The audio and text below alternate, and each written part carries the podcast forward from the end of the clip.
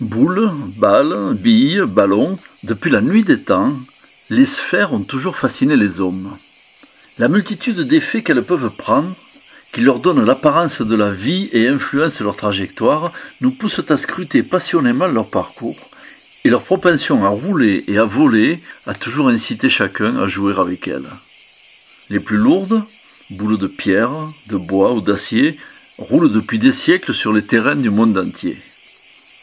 Depuis les sphéristiques des anciens Romains ou les bouleurs du Moyen Âge, les choses ont bien changé, mais le plaisir du jeu est resté le même.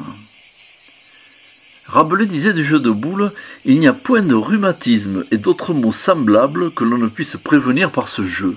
Il est propre à tous âges, depuis la plus tendre enfance jusqu'à la vieillesse. Voilà une phrase qu'on pourrait, à notre époque pourtant dominée par l'ultra-technologie, reprendre point par point. Parce que sur cette Terre qui tourne sans cesse sur elle-même, au milieu d'un univers régi par le mouvement régulier des planètes, nous sentons peut-être confusément au fond de nous que jouer aux boules, paisiblement et pacifiquement, n'est peut-être pas autre chose que s'accorder avec le monde.